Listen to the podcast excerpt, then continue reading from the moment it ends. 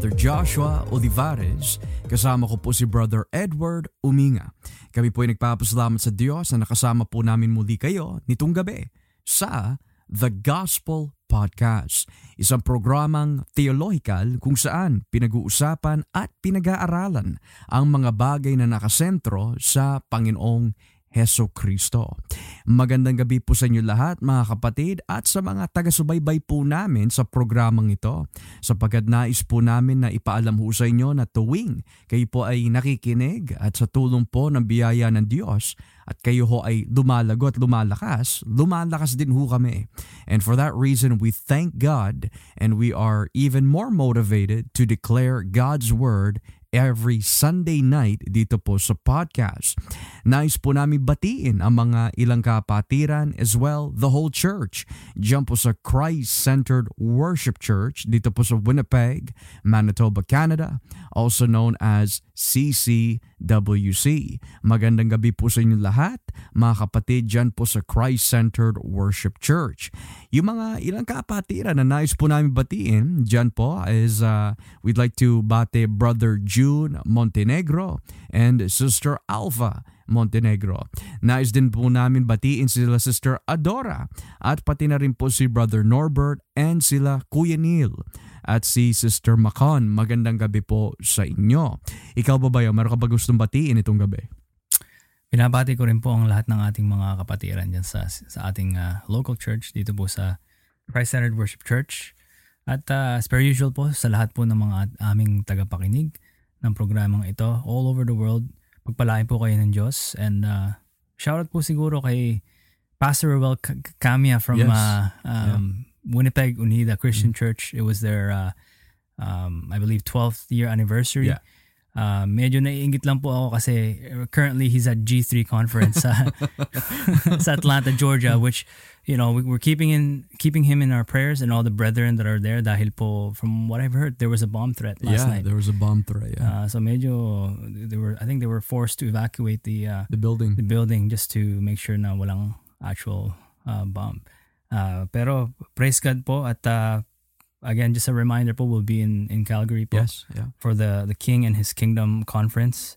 Will be held in Winsport Event Center, also known as Markin McPhail Center, dyan po sa 151 Canada Olympic Road, Southwest, Calgary, Alberta, T3B 535. Binuo ko na po again dahil patawad po for many weeks po na ina-advertise namin po yon mali po yung venue na, na aking naibigay. So, uh, makita-kita po tayo dyan mga kapatid. Praise God. So at least si, uh, si Bayaw, he's the one who clarified it sapagkat pag ako ang gumawa ng update in regards about the conference, sigurado magkakamali po sa impormasyon. Now, mentioning the word conference, Bayaw, I think it's also um, polite to even uh, address the upcoming, God willing, uh, conference na pinaplano po natin dito sa Christ-Centered Worship Church. So could you kindly give an insight for our uh, viewers na possibly nandito sa Winnipeg or in Canada or somewhere around the world na posible darating dito and you have some young uh, people with you? Uh, yeah, um, uh, God willing po, pinagpe-pray po. It's, it's definitely on the works po. It's being planned out. Um, pero I believe it, it will be called the, the Gospel Youth Conference. Now, um, although ang primary target po talaga ay mga youth, uh, kung sino man po, whoever wants to show up is, is more than welcome, all mm-hmm. ages. Pero ang primary target po talaga namin, it's been a burden din sa aming church. Dahil po, um, hindi lang po sa local church namin, but uh, sa aming mga kapatid sa pananampalataya dito sa Winnipeg, um, a lot of churches that are, we can say, um, uh, primarily uh, Tagalog sa kanilang mga services. Yeah sa I don't want to call it but let's call it that way na medyo may kakulungan when it comes to meeting the needs of some of the youth na we can say talagang Inglesero they're having um have a hard time getting that um that personal discipleship um in in, in English. So iniimbitahan po namin lahat ng kabataan from uh, these Filipino churches and since the conference will be in English again it's going to be open for everyone God willing po Uh, kita-kita po dyan. Uh, the venue, I believe, is still to be determined. Yeah. Um, but we're looking at around uh, mid to late November. Yes. Very good. Thank you. So mga kapatid, again, um, we have a gospel conference that is, we are praying nawa e maganap po this year sometime in mid to late November or as early as December depending po sa venue na amin po rerentahan. But uh, we are expecting at least uh, to look for a venue that is about 300 plus in uh, size for audience. And that way, uh, kung ano man mangyari, kung sino man pumunta, at least hindi tayo mahirapan sa space. But then, keep that in prayer mga kapatid because at the end of the day, ang pinaka-importante is not that, you know, 2 come or 300 come, but the most important is, kung sino man pupunta at hindi pa nakakarinig ng salita ng Diyos, at sa gabi na yon ay maliwanagan at mabuksan sa pamagitan ng Ebanghelyo, libo-libo mga anghel na sa langit ay nagagalak at nagpupuri sa Diyos for one sinner that comes to Christ. Now, yung paksa na aming tatalakayin po nitong gabi na nais po namin na uh, mapag-aralan with you all is in regards to the Holy Spirit. Kasi last Sunday na pag-aralan po natin that kapag wala ang Espiritu ng Diyos, hindi natin kikilalanin ang Panginoon bilang Diyos at tao na siyang makapagliligtas ng ating kaluluwa at espiritu na sa madaling salita, Jesus Christ is both God and man. Siya ay Diyos na nagkatawan tao. At dahil ang espiritu ng Diyos ang magtuturo sa atin na tanggapin ang Kristo na siyang Diyos na nagkatawan tao, ang gawa din ng Espiritu Santo is to also help us realize na tayo ay mga alipin ng Panginoong Heso Kristo. At sa ating pagiging alipin sa tulong at gabay ng Espiritu, nare-realize ho natin na ang ating mga sarili ay hindi ho nating pag-aari kundi ito ay pag-aari ng Diyos. Ang bawat desisyon, ang bawat kinikilos, ang ating mga pag-aari, lahat ho ito ay pag-aari po ng Diyos dahil tayo ho ay tinubos sa isang malaking halaga. Hindi halaga po ng ginto o halaga po ng uh, mamahaling bato, kundi ang mahalagang, we could say, price of the Lord Jesus Christ's blood that was shed on the cross of Calvary for our sins. Pero continuing on to this, dahil ang pagkilos ng Espiritu Santo is to help us realize our slavery um, to Christ, our slaveship, our we could say identity as slaves of Christ.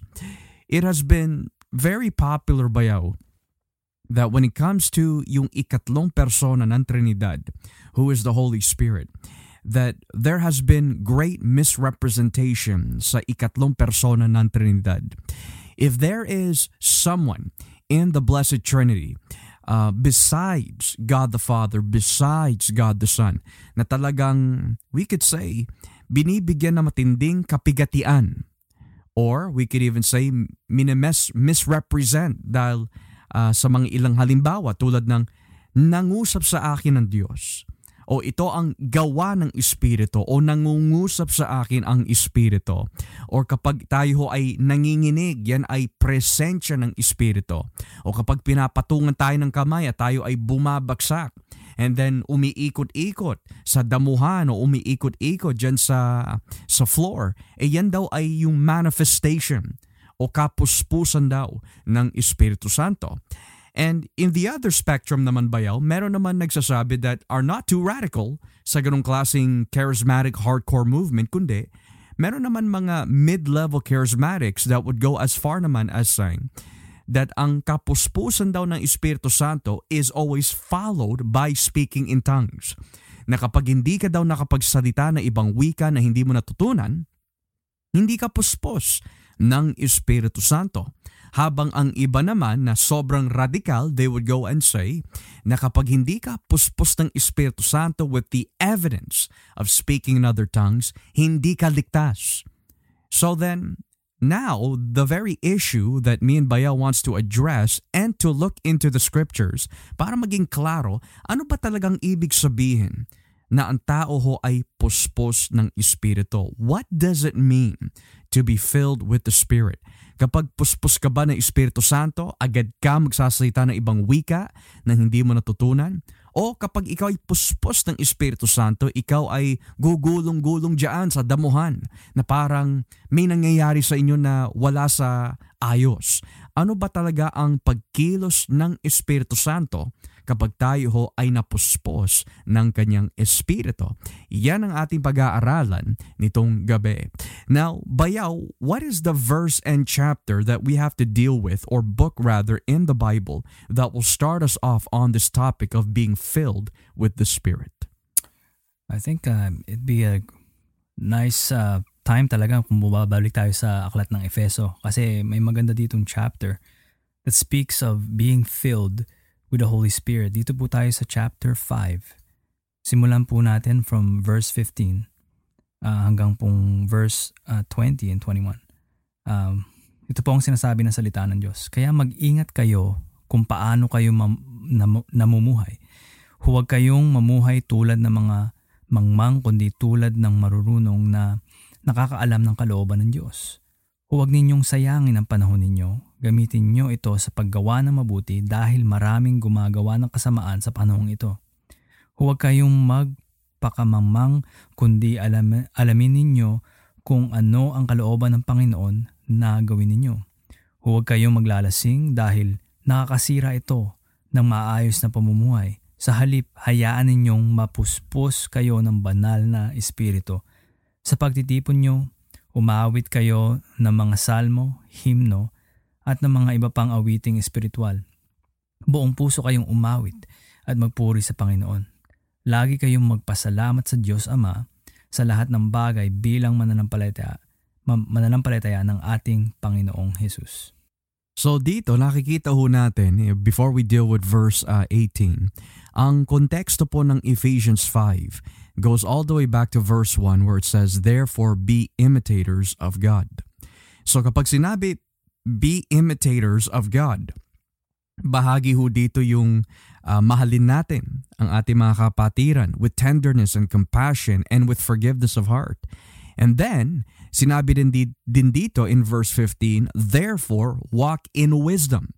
So syempre, kapag tayo po ay mga imitators of God, dalakad po tayo na may kaalaman at karunungan, hindi ito nagmula sa atin kundi nagmula sa Espiritu ng Diyos. And the reason why we need to walk in wisdom upang hindi na ho tayo magpatuloy sa pamumuhay sa kadiliman which it speaks about na dapat ho natin sawayin, iwasan sapagkat uh, ito po ay hindi nakapaglulugod hindi nakapagbibigay ng kaluguran po sa ating Panginoon. And furthermore, hindi natin nagagamit ang ating panahon at oras sa tamang paraan. Kaya naman nabanggit po ni Pablo dito, redeeming the time because the days are evil or gamitin natin ang oras sa tamang panahon o tamang paraan rather dahil masama ang ating panahon. Ngayon, the question is, dahil ayaw ni Pablo na ang church lives in foolishness, sabi nga dito sa verse 17, on account of this o dahil dito, do not be foolish but understand what the will of the Lord is. Unawain natin ang kalooban ng Diyos. So, the question now is bayaw, paano natin ayon sa konteksto, mauunawaan ang kalooban ng Diyos upang hindi tayo dumakad sa kadiliman at sa kamangmangan? Well, nakalagay dito, again, kung tayo nga ay nag, nag, lumalakad sa karunungan ng Diyos, um, that's, that's evidence that we are being led by, by the Spirit of God at yung hindi nating pagiging mga mangmang, uh, it's through this na malalaman natin ang kalooban ng Panginoon na gawin nyo, na nagawin natin, sabi ni dito ni, ni Pablo. At ano yun? Um, be sober-minded. Hmm. This is an example there sa verse 18. Sabi dito, huwag tayong maglalasing dahil nakakasira ito ng, uh, ng maayos na pamumuhay. Sa halip, hayaan ninyong mapuspos kayo ng banal na espiritu. Mm. I was asking you this earlier, Bayaw, and, and, and you've gone through Ephesians 5 uh, a few times already. Um, the word there, debauchery or dissipation, uh, lagi mong sinasabi to, this, this refers to reckless living. Dahil ang tao, kung ang ang nananahan talaga sa kanya ay ang spirito ng Diyos. Mm. It will never um um kumbaga bear a fruit where itong bunga nito ay pamumuhay na pagiging reckless. Mm-hmm. Nang ibig sabihin na talagang uh, wala kang karunungan. You're just you're just going with the flow or you're wasting time all the time. Yeah. At ang, an, at ang uh, a great example that was used there here is uh, being drunk with wine. Yeah. Dahil nga alam po natin pag tayo po naglala pag kung tayo malalasing, we're, we are not ourselves. Yeah. So how can we then um, be wise and, and or work uh, or walk in wisdom kung tayo ay wala tayo sa sarili natin kasi nga reckless tayo. Right. Um, kasi yung mga lasenggo, sila yung hindi nila alam kung saan nanggaling yung mga pasa. Yeah. Mare-report na lang. Ito, alam mo ba, ito ginawa mo last night? Nakakahiya. Like, right. So, so us as Christians, ang kalooban ng Diyos is for us na hindi lumakad sa ganitong klaseng pamumuhay. Pero ang contrast no naman, sabi ni Pablo, sa halip, hayaan ninyong mapuspos kayo ng banal na espiritu. Mm. To which, at sabi mo kanina, Pastor, ito yung magiging sentro ng ating paksa ngayon. Yeah. Dahil what is it nga? What, what, is, what does it truly mean to be filled um, with the Holy Spirit?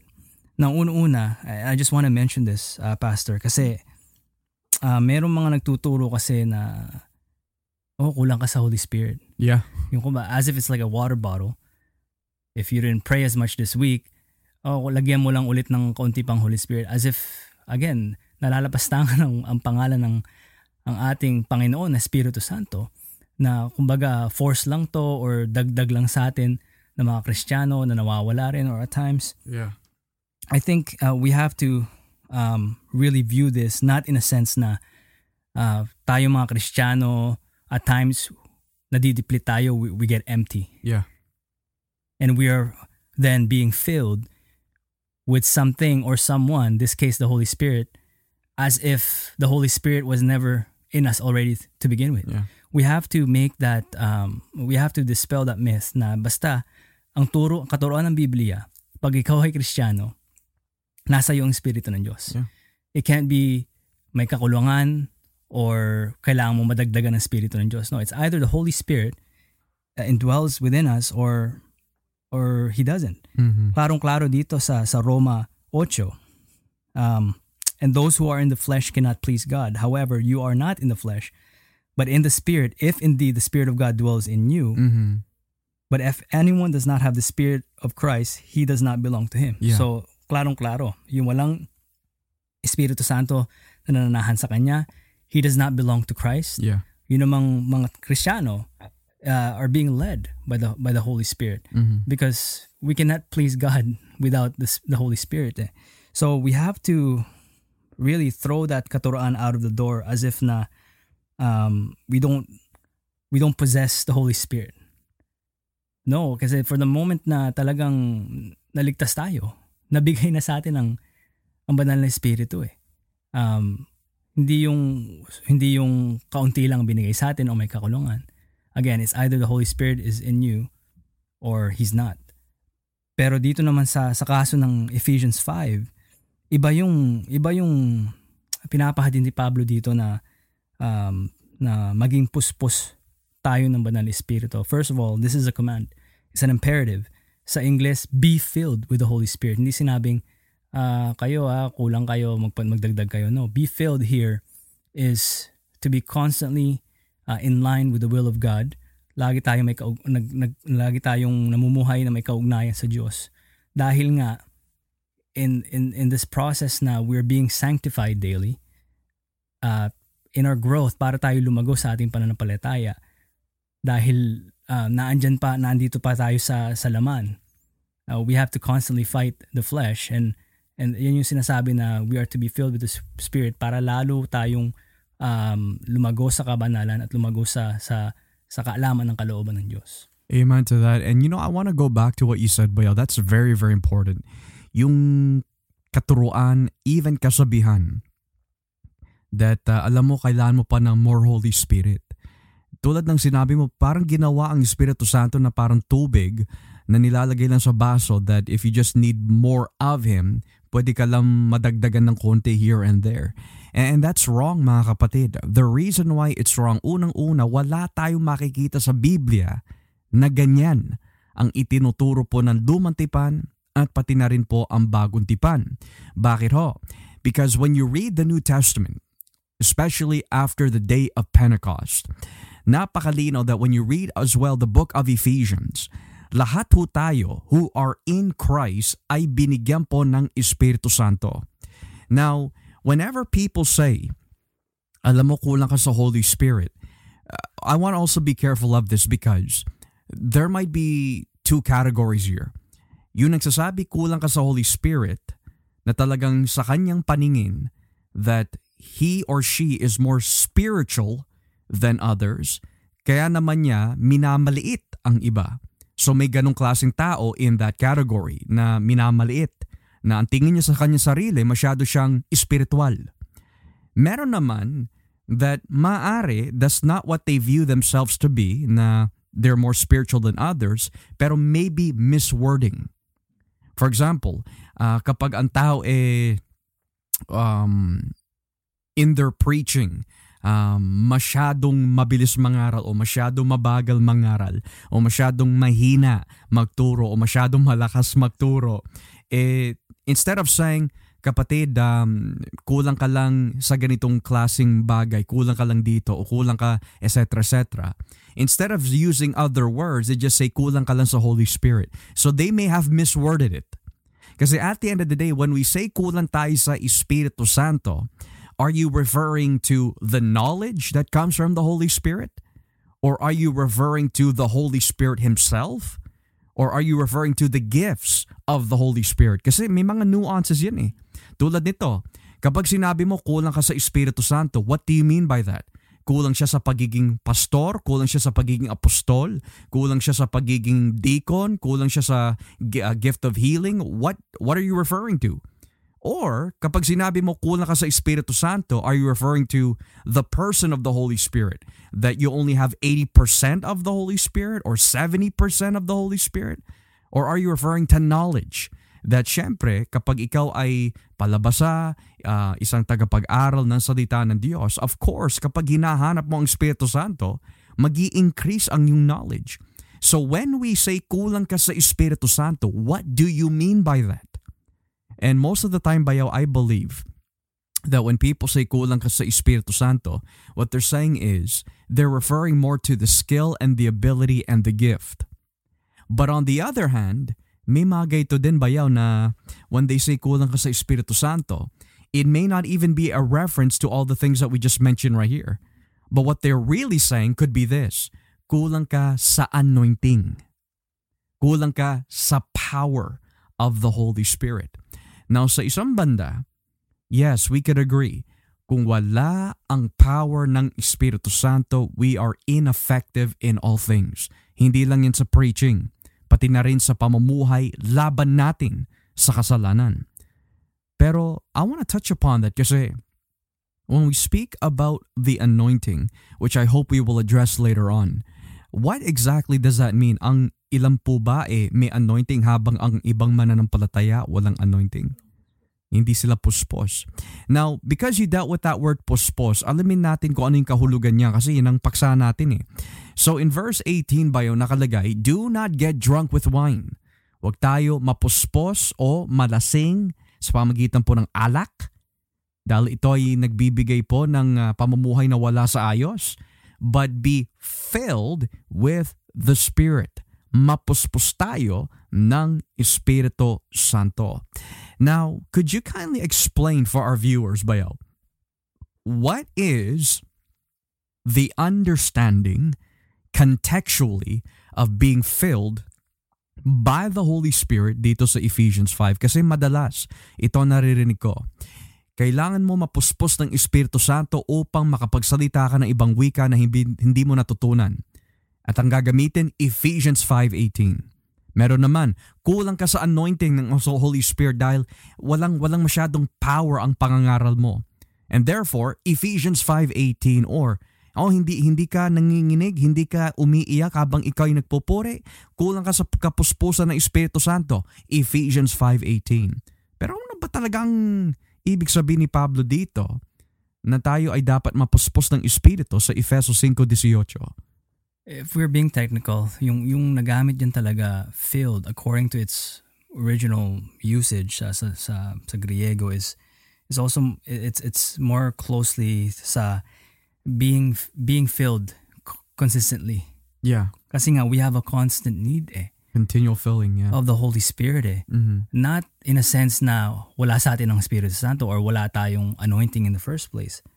Pero dahil um, uh, we are prone, although we are saved, we still nagkakasala tayo eh. Mhm. So ang ang context, uh, contextually speaking, in in in Paul's uh, exhortation here, where where he tells or commands the church to be filled with the Holy Spirit, is konektado yun sa mga nabasa natin kanina talaga.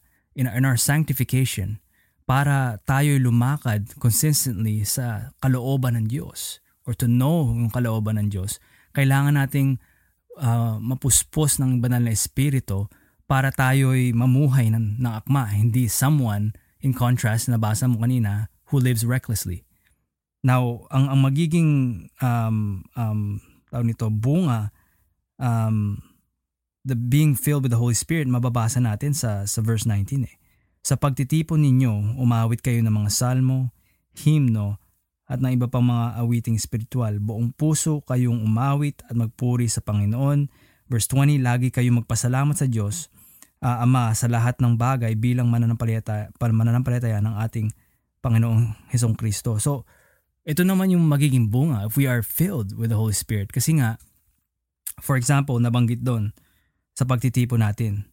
So, sa ating pag-awit ng mga salmo, hymno, and sp- spiritual songs, when we are filled with the Holy Spirit, um, hindi lang yung na-mention mo, emotional tayo. As, as, uh, as sad as we, you know, we were to admit it, pero in, in the evan- evangelical world nowadays, lalo na yung mga kabataan, Yeah.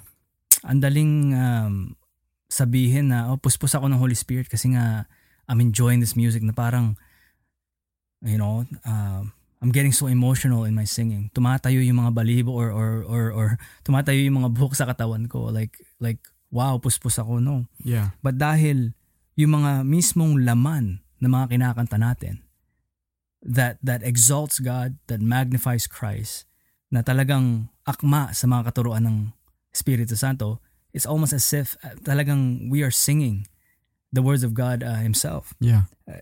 At uh, nakalagay dito, buong puso kayong umawit at magpuri sa Panginoon. So not just the music itself, na nakalagay dito, buong puso. Mhm. So worshiping God in spirit and truth. It comes back to that. At then verse 20, lagi kayo magpasalamat. Notice there nakalagay, lagi. Mhm. If we're consistently being filled with the Holy Spirit, magpapasalamat tayo sa, sa Diyos Ama in the name of Christ who, who we place our faith in dahil nga ano eh, yun ang magiging bungay na hindi tayo magrereklamo. Yeah. But but the question is, how is this uh, in fact um, what do you call it accomplished? Mhm. being filled. Um, I'm gonna read something that really parallels this. Yeah. Na, na masasabi natin that, that that explains what being filled by the Holy Spirit means. Yeah. Sa Colossians 3 verse 16, nakalagay dito, Let the word of Christ rich dwell, richly dwell within you, with all wisdom, teaching, and admonishing one another with psalms, hymns, and spiritual songs, singing with thankfulness in your hearts to God. Whatever you do in word or deed, do all um, in the name of the Lord Jesus, giving thanks through Him to God the Father. So parang makikita natin, similar yung pagkasabi ni, ni Pablo dito eh. Yeah. So to be filled with the Holy Spirit is truly um, the gospel of Christ permeate, permeating our lives. Na talagang we are dominated by His Word, His truth. It's it's saturated us. It- It's saturated our whole lives. Dahil nga we have a constant need for it. Eh. Mapapansin natin, uh, and you can attest to this, Pastor, in your years of ministry. Um, pero for any Christian really, um, pag tayo hindi nakapag-ugnayan sa Diyos, if we're not constantly uh, relying on the Holy Spirit, uh, Holy Spirit's guidance uh, sa pagbabasa ng, ng salita ng salita ng Diyos, sa pag pag uh, pag uh, pagdadasal, manghihina at manghihina tayo at talagang walang direksyon ng ating buhay. Yeah. So almost as if bumabalik dun sa sinabi ni Pablo, reckless. Walang walang karunungan the way we're walking. Pero dahil wa, dahil nga kinommend niya it's an, uh, as an imperative for us Christians to be filled with the Holy Spirit, yun naman ang contrast. Um, mapuspos tayo ng banal na espi- espiritu para malaman natin at uh, lumakad tayo uh, uh, na may kaugnayan or or in line sa kalooban ng Diyos. Eh, It's interesting too kasi you mentioned the word walk. You know, when we think about it, Bayo, no, it's it's impossible to say ako ay puspos ng espiritu but I'm not walking in the spirit. At imposible rin sabihin I'm walking in the spirit kaya lang hindi ako puspos ng espiritu. Because usually when we think about the word walk, it's another way of saying namumuhay ka sa espiritu. So syempre, kapag ikaw ay namumuhay sa espiritu, nangangahulugan lamang na pinupuspos ka din ng espiritu ng Diyos because you cannot be filled with the Spirit and not live for the Spirit or you cannot even live for the Spirit unless you're filled with the Spirit. So we could say that they are synonymous, uh, but of course, the usage of context and words also plays a huge part in understanding. Nonetheless, kapag ang tao ho ay puspos ng espiritu, this is what I want to address eh. Nabanggit mo, upang hindi tayo mamuhay na wala sa kaayusan o mamuhay in reckless living. It is really interesting bayaw. In the hardcore charismatic word of faith movement na nakikita natin, tulad yan sila Kenneth Hagin, um, um, si uh, Rodney Brown, Benny Hinn, um, Kenneth Copeland, um, T.D. Jakes, and, and, and many of them. Joyce Mayer, Beth Moore, napakarami ba yun? Napakarami. Now that I've mentioned these names, what did they all have in common? Kapag ang Espiritu Santo daw ay suma sa kanila, ano nangyayari sa congregation? Ano nangyayari sa kanila? They act in ways na wala na sa kayusan. They start jumping in the sense of jumping to the point of distracting others. They're rolling down on the floor, acting crazy. E lang, they're also barking in some videos. Some of them are laughing constantly na tawaging um, joy unspeakable daw, laughing in the spirit. Pero when we compare that sa tinuturo ng Biblia dito sa Efeso 5.18, the reason why kailangan mo mamuhay in the Spirit or be filled in the Spirit so that hindi ka maging reckless. Eh, ano ba yung nakikita natin sa hardcore word of faith charismatic movement? Puro reckless na pamumuhay, reckless na behavior, reckless na pananalita. And that's not the filling of the Holy Spirit na binabanggit dito. So could we say that yung sinasabi dito, verse 18, bagamat ito ay tumutukoy sa mga paglalasing, how much more yung mga hindi naglalasing? Eh yung mga yon hindi naman naglalasing pero ang inuugali ay masahol pa sa mga naglalasing dito na binanggit in verse 18. So being filled with the Spirit, now that we understand what that word means to make replete, to constantly be filled, now my question is, if you can add on, ano ang magiging bunga kapag ikaw ay puspos according to Ephesians 5? Again, uh, nabasa natin kanina, Pastor, dito sa Ephesians 5, ang magiging bunga nito is, is really living for God. Mm. Um, to, to put it lightly, pero kung isa-isayin natin, again, dito sa verse um, 19, sa pagtitipon nyo, so, so may, may desire na magtipon. Mm. Umaawit kayo ng mga salmo, himno, at ng iba pang mga awit, mga awiting spiritual. Kagaya nabasa natin sa Colossus 3. Pero again, we see this too in, in, in the book of Acts, chapter 2. Mm. Yung mga naligtas, yung mga naging puspos ng banal na spirito, we see how they live. They, they live. Yeah. They, they devoted themselves to the teachings of the, of the apostles. Lagi, they desire to talagang magtipon. And I think talagang back then, they would tipon every single day. Yeah. Uh, at umaawit sila ng mga salmo, himno, at na mga iba pang awiting espiritual. Now notice it says there, awiting espiritual. Pero always according to the Spirit of God. Kasi one can be spiritual in a secular sense eh. Mm-hmm. Where uh, almost like a like a trance or almost like a alam mo yung minsan na nararamdaman ng mga tao pag napunta sa concert. Mm-hmm. That's not what it's, it means here. Yeah. But but since you're walking in line with God, even in our sa ating pag pagkanta, pag-awit ay kalugod-lugod sa Diyos dahil nga inaawit natin ang, ang kanyang ang, ang kanyang salita, ang kanyang kalooban eh. At buong puso tayong umaawit, making melody You in our hearts eh. Yeah. Um, talagang puso ang habol ng Diyos eh. Uh, at siya, in, in, the end of the day, it's only God who's able to discern the hearts of uh, of men. Pero makikita rin natin eh, yung, yung talagang, there are those who will be superficial when it comes to, oh, kakanta ako ng kakanta, pero pag preaching na, aantokin na. Yeah. That's not, the, that's not, the, that's not, yun ang bunga ng someone who's pusposed by the Holy Spirit eh. Um, kasi to make melody in one's heart with, with the Lord is, hindi lang sa pag-awit, like through music, You need truth. but you need truth. Yeah.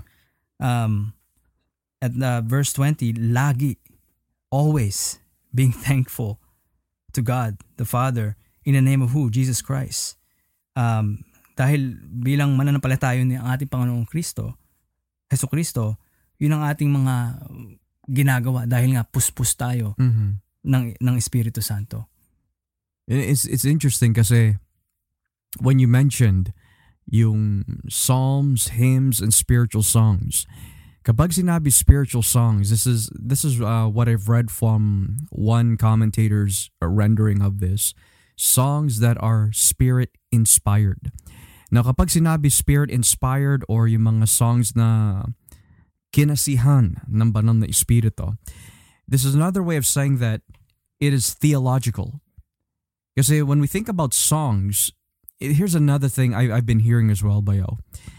Ang isang pananambahan ay patay kapag walang ah, mga instrumento, kapag walang, we could say, gitarista, pag walang drums, pag walang bass, um, kapag walang ah, sayawan, dancing ministry, patay ang pananambahan kapag wala daw ganito. Pero it's interesting kasi kapag tinignan mo naman yung liriko na kanilang inaawit, halos karamihan sa kanila, hindi lahat, pero halos karamihan sa mga nagsasabi ng ganyang klaseng statement, when you look at the lyrics of the songs that they are singing, they may have God here and there pero walang kinalaman sa pagkapako ni Kristo sa krus ng Kalbaryo upang tubusin ang ating mga kasalanan.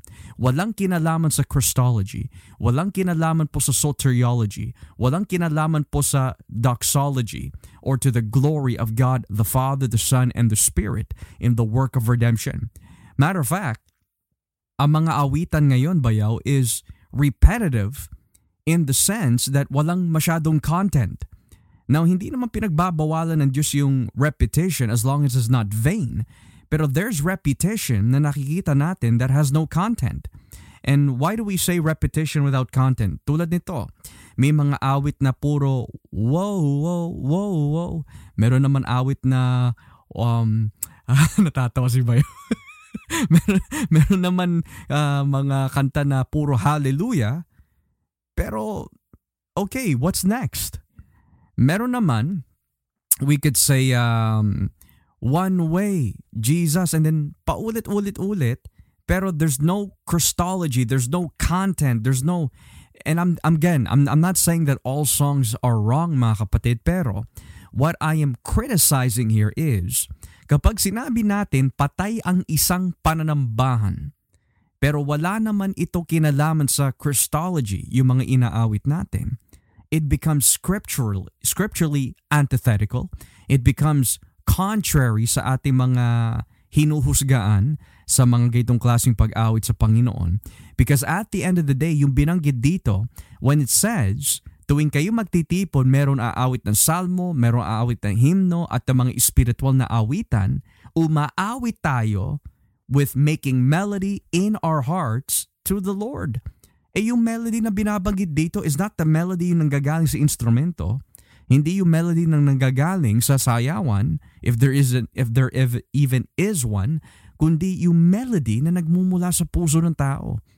So kapag ang tao ho ay puspos ng espiritu, the first thing that we see here bayaw is mula sa kanyang puso, aawitan niya ang Panginoon. He's going to be a worshiper of God. Eh di ba yan ang sinabi sa John 4? Ito yung mga hinahanap na sumasamba ng Diyos. O ito yung hinahanap na worshipers ng Diyos Ama. Yung mga sumasamba in spirit and in truth. Eh yan yung nakikita natin dito eh. So when you're filled with the Spirit, you will worship God from the heart. And worship is just not limited sa pag-awit lang. Now when we get to verse 20 bayaw, what's another evidence of being filled with the Spirit? Uh, verse 20, nakalagay dito, lagi kayong magpasalamat sa Diyos Ama sa lahat ng bagay nil, uh, bilang mananampalataya ng ating uh, Panginoong Hesong Kristo.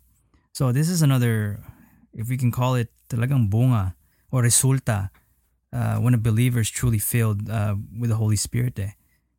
Talagang we are uh, consistently, as we're filled with the Holy Spirit, uh, con- constant tayong nagpapasalamat sa Diyos eh. And, and, and pag naging ganitong klaseng ating pamumuhay, uh, bilang mga pus- puspos ng, ng banal na espiritu, uh, you know, worries and anxieties tend to go away or nababawasan. Mga, mga pagiging reklamador, pagko-complain natin, unti-unti nawawala. Mm-hmm. Kasi nga, yung ba namang naligtas, talagang we truly understand na naligtas tayo ng ating Panginoon and there's nothing else sa mundong ito that can ever satisfy our souls. Mm-hmm. Because we now belong to to Christ. Right, yeah. He is our joy ito ang bunga ng ng uh, isang mananampalataya na, na talagang puspos ng banal na espiritu. Nagpapasalamat siya sa Diyos Ama in the name of Jesus Christ bilang mga mananampalataya um, o mga sumasampalataya kay Kristo because of who He is and what He has done uh, for undeserving sinners like us. So notice yung binanggit ni Bayaw mga kapatid, no? In verse 19, to be filled with the Spirit would include worshiping God from the heart. Number two, Verse 20, Kapag tayo ay puspos ng Espiritu, lagi tayo nagpapasalamat sa Diyos for some things. Sabi dito, for all things. Always. Hindi lang sometimes or some days. Notice how Paul uses important words here. He uses the word always. And then all things. Always, all things. Kasi, kasi bakit po ganon? Kapag ikaw ay puspos kasi ng Espiritu Santo, kahit na dumadaan ka sa pagsubok, nagpapasalamat ka pa rin sa Diyos dahil nakatayo ka pa rin. Pero kapag hindi tayo puspos ng Espiritu Santo, ito mangyayari. Kapag may araw ho na pagpapala, at least how we would define it, kapag may, uh, we could say, um, pagpapala sa pinansyal, doon lang tayo magpupuri sa Diyos. Magpapasalamat tayo sa Diyos. Pero kapag walang pagpapala sa pinansyal, and tayo ay dumadaan sa pagsubok, hindi na tayo magpapasalamat sa Diyos, kundi magrereklamo na tayo. And there will be times, susumpain pa natin ang Diyos. And that is the reason why we need to be filled with the knowledge of the Holy Spirit so that we can give Him worship from the heart. We can give Him grace and thanksgiving. And grace in the sense of pasasalamat sa Diyos is what I mean by that always giving thanks for all things sa pangalan po ng Panginoon Heso Kristo at ang Diyos na walang iba kundi ang Ama din. Ang madaling, ano eh, no? madaling, pag hindi natin talagang binasa na maayos, we, we tend to overlook that. Yeah. Always, at saka yung sinabi mo, Pastor, all things. Yeah. Reminds me of, of James 1, where sabi ni Santiago doon, count it all joy, my brethren, when you fall. When you, when you fall into, you know, great trials and, and tribulations. Dahil nga in the end, it will yield more perseverance, more endurance sa atin. At tayo mga dinidisiplina ng, ng ating Diyos, buo ngayon na mahal, na, mahal tayo niya. Yeah. It yields to righteousness. Mm-hmm. So, imbis na magreklamo tayo, magpasalamat pa po tayo lalo. Dahil naandyan ang kamay ng Diyos, uh, whether pinagpapala tayo, pero at times na we are being tested, pagpapala pa rin yun. Kasi ang resulta nun, ay lalong hindi mayayanig ang ating pananampalataya sa Kanya. Eh. Lalo tayong lalakas, lalo tayong magmamat- magmamature. And again, ito ang mga bunga ta- talaga ng someone who is puspos talaga ng, ng Espiritu Santo. Exactly. And another thing is, yung binabanggit ni Pablo dito na always giving thanks in all things, konektado din ito sa unang Thessalonica 5, uh, 18, when it says here, In everything give thanks For this is God's will for you in Christ Jesus. And then it's followed by do not quench the spirit. So napaka napakalinaw mga kapatid kapag hindi pala ho tayo nagpapasalamat sa Diyos, pag tayo, tayo ay hindi nagpupuri sa Diyos, o kapag tayo ay hindi nakikipag-ugnayan sa Diyos sa pananalangin, hindi lang ito tumutukoy lang sa prophecy but nagbibigay din tayo ng kapigatian sa banal na Espiritu. Pero when you are filled by the Spirit's power, filled by the Spirit's wisdom, filled by the Spirit's knowledge, which can only come from the Word of God alone and by His grace, then matututunan po natin umawit, magpuri, at magpasalamat sa lahat ng oras at sa lahat ng bagay. Now, bayaw, binasa na natin talatang 15 hanggang 20 pero walang binabanggit na pag ang tao pa ay puspos ng espiritu, siya ay magsasalita ng ibang wika na hindi niya natututunan because that is the accusation eh.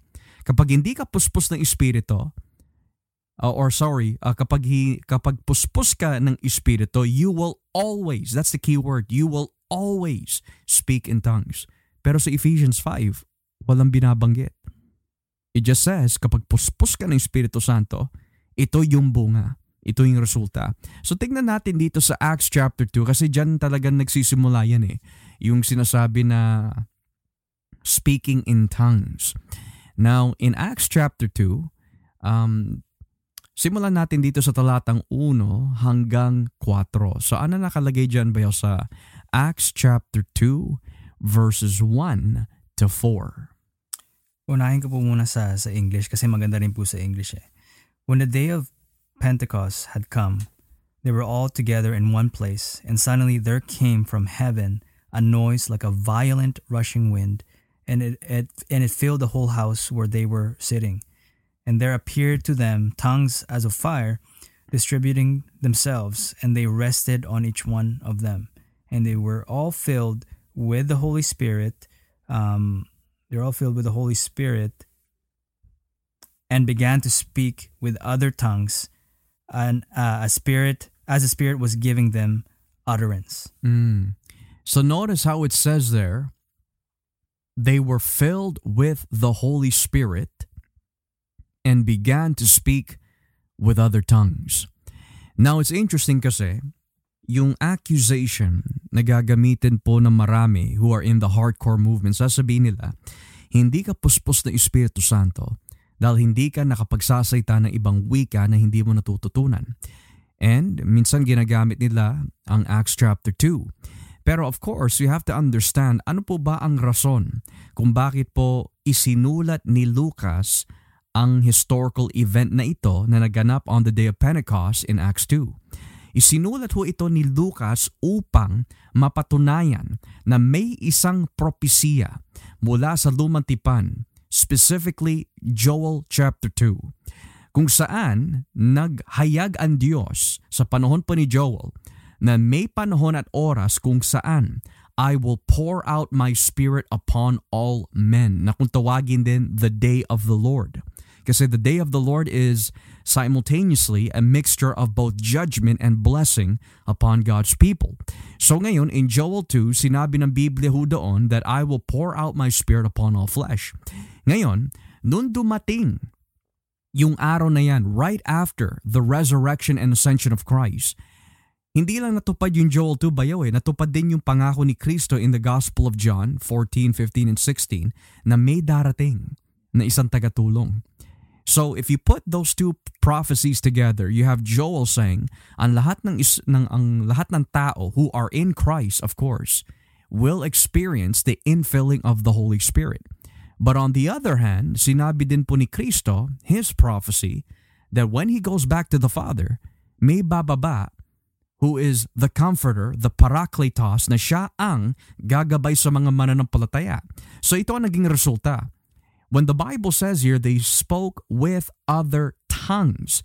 This means nakapagsalita sila ng ibang wika that is foreign sa kanilang natural na wika because it serves a purpose.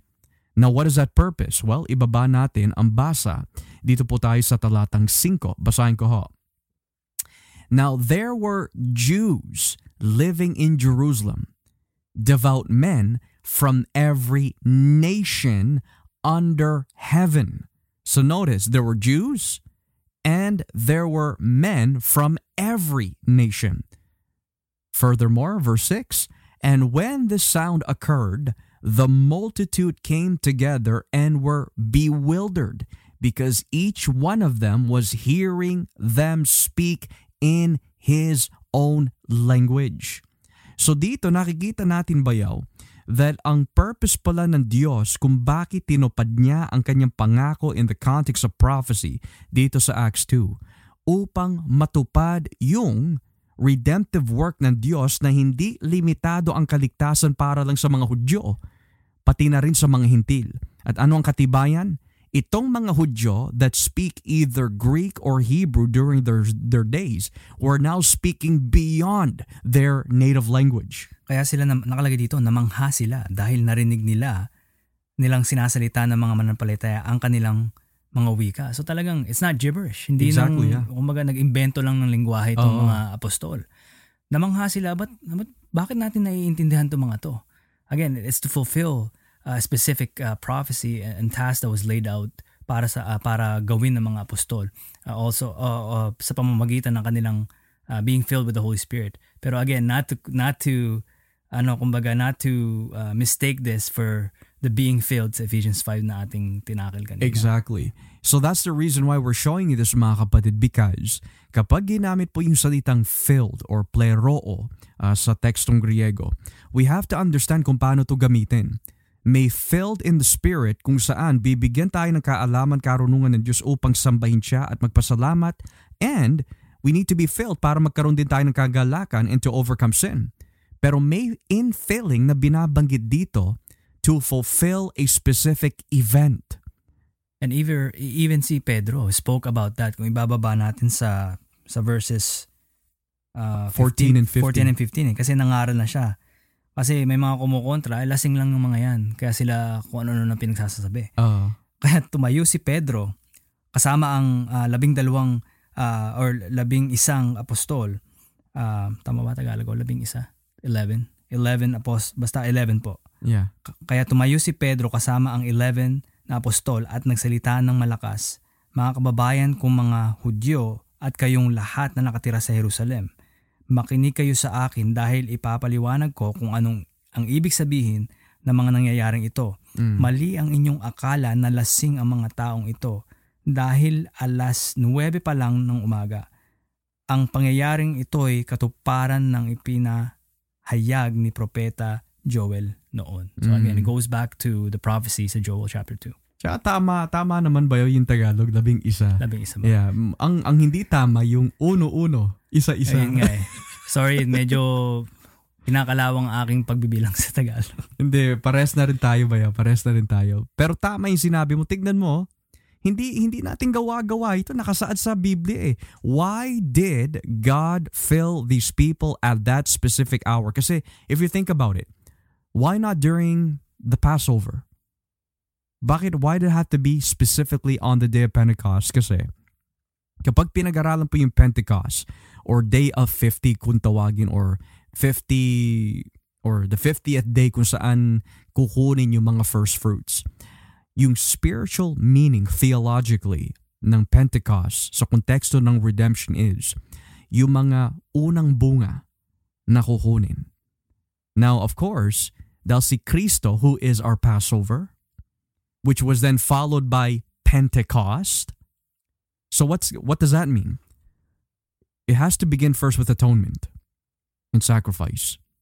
And kapag nakuha na yung atonement and sacrifice, ang resulta po nun is first fruits, which means yung mga unang tumanggap, yung mga taong na kay Kristo, yung mga taong tumanggap sa Panginoon Heso Kristo during that time, in God's timeline, binaba niya na ang Espiritu Santo so that the first fruits, which means yung mga unang tumanggap, would be filled with the Spirit upang mapatunayan yung sinabi ni Kristo in John 14, 15, and 16, and most importantly, yung sa Joel chapter 2.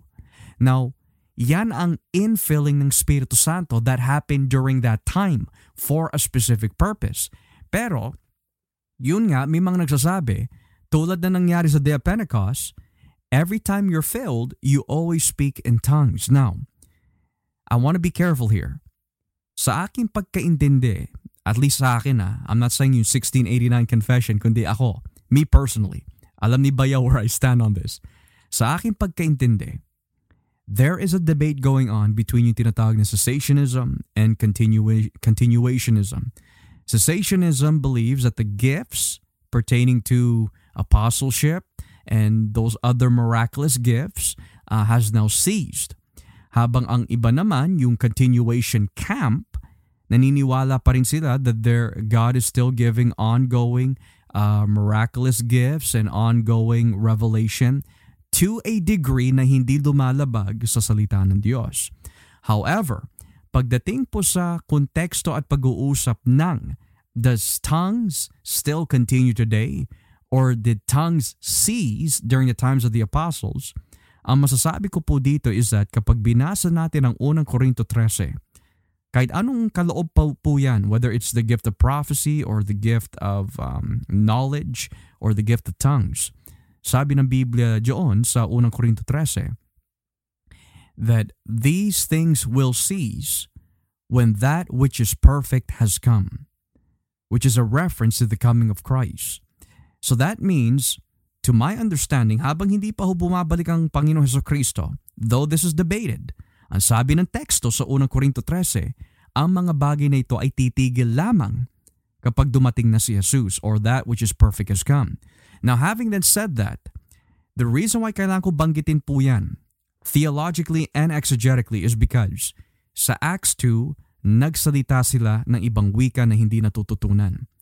Gayunpaman, that is not the consistent pattern that we see in the New Testament tuwing ang tao ho ay napupuspos ng Espiritu. Halimbawa, nakita natin si Pablo sa Acts chapter 9. Nung siya'y naliwanagan, napuspos din siya ng Espiritu. It says there, he was filled with the Spirit. Pero hindi nakalagay siya'y nagsalita ng ibang wika. But we do know in 1 Corinthians 13, he speaks in tongue more than anyone is especially in chapter 14. On another note, kapag tinignan naman po natin ang Ephesians 5, nakalagay dyan, be filled with the Spirit, pero walang binabanggit, speaking in tongues. And then when you get to Acts chapter 4, verses 30 to 31, nung napuspos ang mga alagad, bahagi na rin to si Pedro, ang sabi ng Biblia, nagkaroon sila ng lakas ng loob na ihayag ang salita ng Diyos. So dito natin nakikita mga kapatid na kapag ginamit yung salitang plereo or we could say filled with the Spirit, there is context usage for this. Sa Acts 2, ang mga tao na pospos nagsalita ng ibang wika na hindi nila natututunan. We also see in Acts 10 that uh, Cornelius' house, nung sila'y um, nabautismo po ng Espiritu Santo, they also spoke in tongues. But then when you get to Acts 9, napuspos si Pablo pero hindi binanggit na siya ay naks- naksalita ng ibang wika na hindi niya natutunan.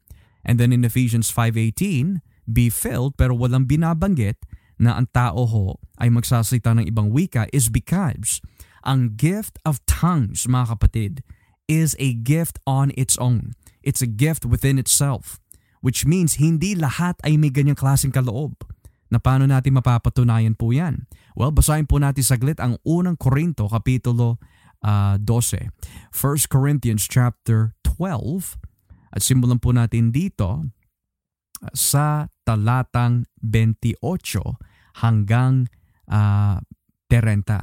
So let's go to 1 Corinthians 12 verses 28 to 30. Ano po nakalagay?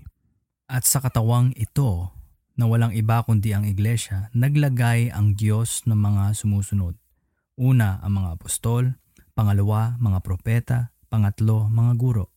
Naglagay din siya ng mga gumagawa ng mga himala, mga nagpapagaling sa mga may sakit, mga matulu- matulungin, mga tagapangasiwa at mga nagsasalita sa iba't ibang wika na hindi nilang um, hindi nila natut- sorry nag-scroll yung aking ano at uh, nagsalita sila sa iba't ibang wika na hindi nila natututunan. Verse 29, alam naman natin alam naman natin na hindi lahat ay apostol. Mm. Hindi lahat ay propeta o guro. Mm. Hindi lahat ay may kapangyarihang guma- gumawa ng mga himala. Magpagaling ng mga may sakit. Makapagsalita sa iba't ibang wika na hindi nilang natututunan o magpaliwanag nito. Ngunit sikapin ninyong makamtan ang mas mahalagang kaloob at ayon ay ituturo ko sa inyo ang pinakamabuti sa lahat. So what do you see there, Bayo? I mean, it's, it's very clear. It's very straightforward. Exactly.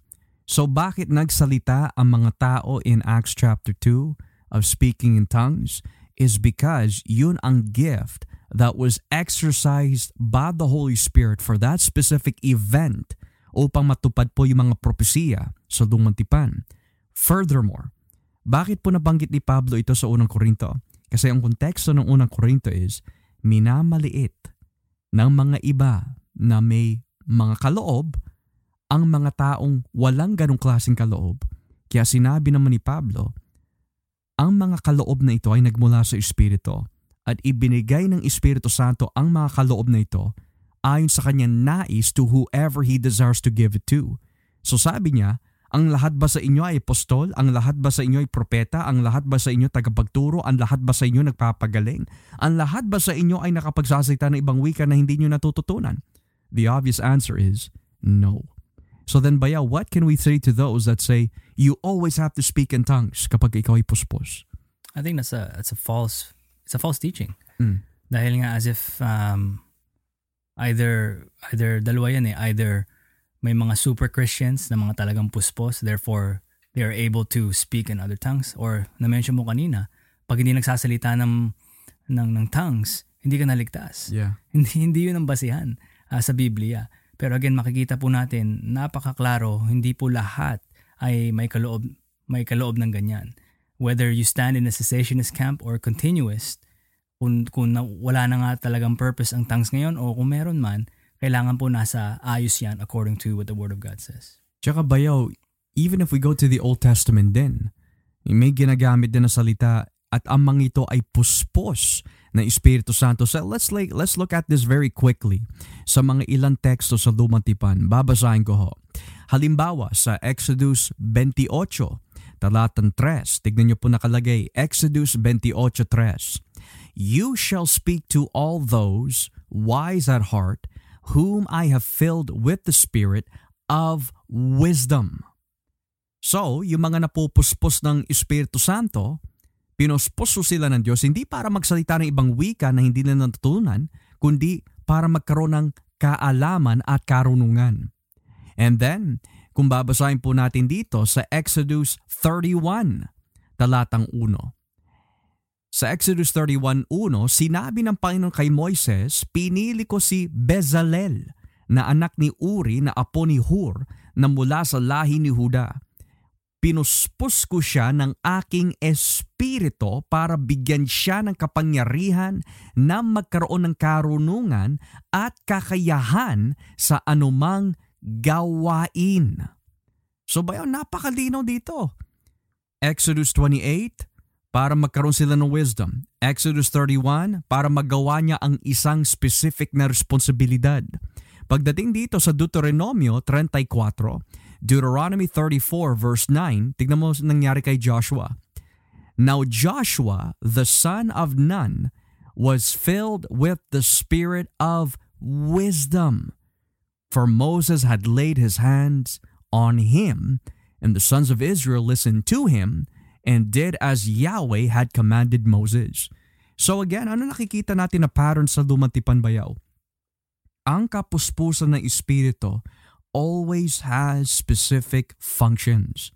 Wisdom, we could even say artistry in the sense of um, to do certain uh, architectural work.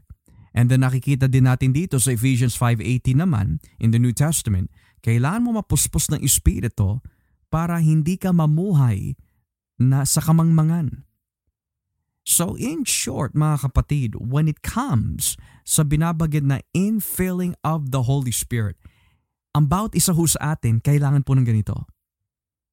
Hindi natin pwede sabihin, ikaw, Edward, kulang ka sa kapuspusan ng Espiritu Santo kasi I'm more spiritual than you. You need a little bit more of the Holy Spirit. No, that's not what the text is saying. The text is saying kailangan natin ng kapuspusan ng Espiritu Santo hindi para maging more spiritual or magmalaki na mas spiritual tayo kaysa sa iba. Hindi. Kailangan natin ang kapuspusan ng Espiritu because may mga bagay sa ating buhay na kailangan po natin matagumpayan or ma- magkaroon ng victory rather. Mapagtagumpayan pala na hindi natin magagawa on our own. That's why we need the filling of the Holy Spirit. Now, the last thing I want to address as well, Bayo, is that word anointing. is that word anointing.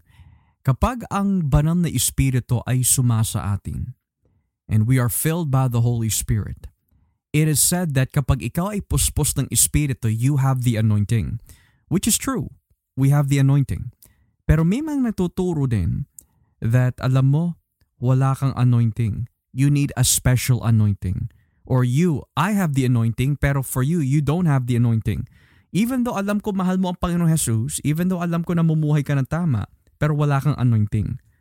Now, tingnan natin kung ano yung sinasabi ng Biblia. Dito naman tayo sa unang Juan, Kapitulo 2. 1 John chapter 2. Okay? And uh, let us read here. Um, let's begin in verse uh, 27. Okay? First uh, John chapter 2 verse 27. So Bayaw, if you can give the reading and the exposition, that would be great. Sa verse 27, ito po ang sinasabi ng salita ng Diyos. Kung tungkol naman sa inyo, ang banal na espiritu na tinanggap ninyo kay Kristo ay nananatili sa inyo. Kaya hindi na kailangan turuan pa kayo ng iba sapagkat ang banal na espiritu ang magtuturo sa inyo sa lahat ng bagay. Mm. At ang mga itinuturo niya ay katotohanan at hindi kasinungalingan. At gaya ng itinuro niya sa inyo, manatili kayo kay Kristo. Mm. So notice what it says here, Bayaw, verse 27. As for you, the anointing whom you received from Him abides in you. Now kung itataas ko lang ang basa real quick to verse 20, nakalagay, But you have an anointing from the Holy One, and you all know. So, Bayaw, my question to you is this. Dahil ang konteksto nito ay tumutukoy sa Antikristo, na yung mga ayaw maniwala kay Kristo, ayaw maniwala sa Ama.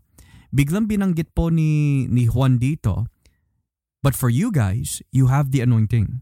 And then inulit na naman sa verse 27. Anong ibig sabihin ng anointing dito?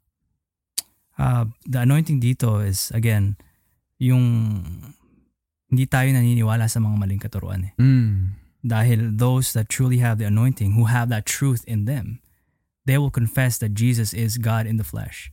Uh, na, na, na, tina, the way na para tayo tanggapin si Kristo is through the Holy Spirit's anointing. Yeah. Yung mga bagay na denies this, they're called liars. Eh, kung ilalagay natin verse 22, who is, who is the liar?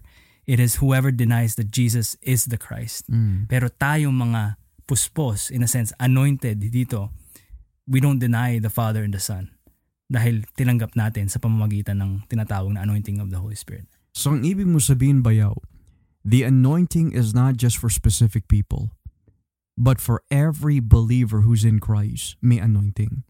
So yung anointing dito, walang kinalaman sa yung physical, charismatic feeling. Yung special anointing na kung tawagin or tumataas ang balihibo mo or minsan um, umiiyak ka na lang basta-basta o tumatawa ka in the spirit daw. What's interesting is false teachers, even today, would use that phrase, touch not the anointing. Ah, Na talagang dahil sila ang, they were called in this ministry, walang mali na pwedeng lumabas sa kanila, hindi natin pwedeng i-rebuke sila or to refuse them. Pero the Bible is clear. I-ex- Ini-expose nga dapat yung mga ganitong mga tao eh. That, that, that's, that truly um, um, preaches against the truth of, of Christ. Well, here's another thing, Bayo. Two things, rather. If yung touch not the anointed means you cannot disagree with them, well, nilabag na ni Pablo ang sinasabi dito because, unang-una, him and Barnabas got into a disagreement. They were both commissioned by the Holy Spirit. Secondly, nirebuke ni Pablo si Pedro. E apostol yun eh. Of the Holy Spirit. So, kung sasabihin natin touch not the anointed one means hindi ka pwede mag-disagree sa mga isinugo ng Diyos, then clearly we are not reading the, our Bibles the way that we should. What about pastor yung mga who would you, they would use David as an example. Oh, tamo si David oh. Gustong gusto niya na talagang makaganti or papatay si Saul pero he never touched Saul. Mm. What do you what do you say to those people? Well, at the end of the day, the thing about the thing about Saul mga kapatid, unang-una hindi siya yung anointed ng Diyos eh. To to begin with. So to say that touch not the anointed one, kapag sinabi natin the anointed one, yung pinili ng Diyos. Si Saul to begin with, hindi siya yung original na pinili ng Diyos. Pinili lamang siya ng tao kaya tignan mo nangyari. Hindi tumagal ang kanyang kaharian. Right? Secondly, if what we mean by touch not the anointed one means that yung mga anointed daw kahit kailan hindi mapapahamak, kaawa-awa naman yung mga alagad throughout church history. Kawawa si Pedro, he was crucified according to tradition. Kawawa si Tomas, he was speared to death in a fiery furnace. Kawawa naman po si James son of Zebedee, according to Acts 12, pinugutan siya ng ulo. Kawawa din sila Pablo. He was beheaded, beheaded under Caesar Nero. Yung mga anointed yan, di ba? So ngayon kung sasabihin natin, touch not the anointed one means do not disagree with them, um, do not physically harm them. Clearly, yung mga anointed in the New Testament and the Old Testament ay nakaranas po ng pag-uusig. So, when we talk about the anointing, everyone has the anointing. But when it comes to level of understanding, hindi lahat ay pare-parehas. Kasi nga, there are some that has been gifted with wisdom and knowledge in the teaching of the word. And habang ang iba naman, bagamat may knowledge sila about Christ, pero we are all growing together in that knowledge. Sabi nga ni Pedro, grow in grace and in the knowledge of the Lord Jesus Christ. Now, before we wrap things up, Bayaw, before I forget, but what can we say about nangusap sa akin ang Espiritu? nangusap sa akin ang Espiritu Santo. Sinabi sa akin ng Espiritu na ipanalangin ko siya. O sinabi sa akin ng Espiritu Santo na ang verse na ito sa John 10.30, ako at ang Ama iisa means that ako, yung mambabasa, ay nagkakaisa din sa aking Ama. Kasi yan ang sinabi sa akin ng Espiritu ng Diyos. What can you say about that? Well, as as as First John says, we have to test every spirit. Mm. Or is it First John? First John 4? First John 4, yeah, to test every spirit. So hindi sina, hindi hindi lahat na nagke-claim that they're being led by the Holy Spirit or nangusap sa kanilang Espiritu Santo. Lalong-lalo na po yung mga talagang may mga ministeryo na, na nagsasabi nangusap sa akin ng Espiritu Santo or sa Biblia ito ang ibig sabihin nito dahil ito ang inexplain sa akin ng, ng Espiritu Santo. But we have to be careful. Yeah. Dahil kung hindi ito akma sa, sa katotohanan, uh, sa talagang ibig sabihin or meaning ng teksto, hindi yun sugo ng Diyos. Hindi yun led by the Holy Spirit. Dahil ang ang work, ang trabaho ng Espiritu Santo is to guide us in all truth. Mm-hmm. He will never contradict himself. Dahil siya nagpa-accept sa atin, natanggapin si Kristo, at, um, at siya rin ang magagabay sa atin. We're being led by the Spirit, may discernment. Nakalagay sa nakalagay doon uh, sa Matthew, you will know them by the, by their fruits. When we really, we're being led by the Holy Spirit, madidiscern natin, oh, mali to or tama to. Dahil na-reveal na sa atin ang katotohanan ni Kristo eh. So, again, we have to be careful uh, with that dahil uh, I'm not saying when it comes to gaya na nabanggit mong isa, nangusap sa akin ng banal na espiritu. For some reason talaga, I was moved to pray for you, brother. I'm not gonna go as far kasi nga may, may cessationist, may continuous. As long as walang nilalabag sa salita ng Diyos. Because there have been times na may nagsabi sa akin kapatiran, alam mo, ano what it is, basta pinag-pray kita eh. Nag-thank you na lang ako. Kasi we have to be careful then. We don't we don't wanna uh, we, we, we don't wanna commit the blasphemy of the Holy Spirit. We don't wanna grieve the Holy Spirit. But um, you know, when it comes to salungat na, hindi hindi na hindi wala na sa Biblia or worse, talagang it goes against Yeah. the truth that is is found in the Word of God. Hindi dapat tanggapin yung mga yan na bilang oh nangusap sa kanilang Espiritu Santo dahil uh, it can be very deceiving eh. Yeah. Um, kasi may mga may mga um, as 2 Corinthians uh, 11 says, uh, kung kung ang kung ang demonyo can can deceive others by uh, by uh, kung nagpapanggap siya being angel of of light. Yeah. How much more yung mga tagasunod ni Satanas na talagang who will try to infiltrate ang mga iglesia to be these wolves in sheep's clothing. Sasabi ng usap sa akin ng Diyos. Yung pala um, they're, they're, they're leading the church the churches astray from the truth Mm. uh, found uh, found in the gospel. Kaya, kaya mag-iingat po tayo sa mga ganyan. Kaya nga binigay na sa atin ang kasulatan eh. Ang lahat ng kasulatan ay kinasihan ng Diyos. At ito ay mapapakinabang sa pagtuturo, sa pagtutuwid, sa pagsasaway at pagsasanay sa matuwid na pamumuhay para ang lahat na naglilingkod sa Diyos ay maging ganap at kagamit-gamit sa kanyang kaharian. So, nitong gabi mga kapatid, nawa po meron po tayo natutunan in regards about ang kapuspusan po sa espiritu.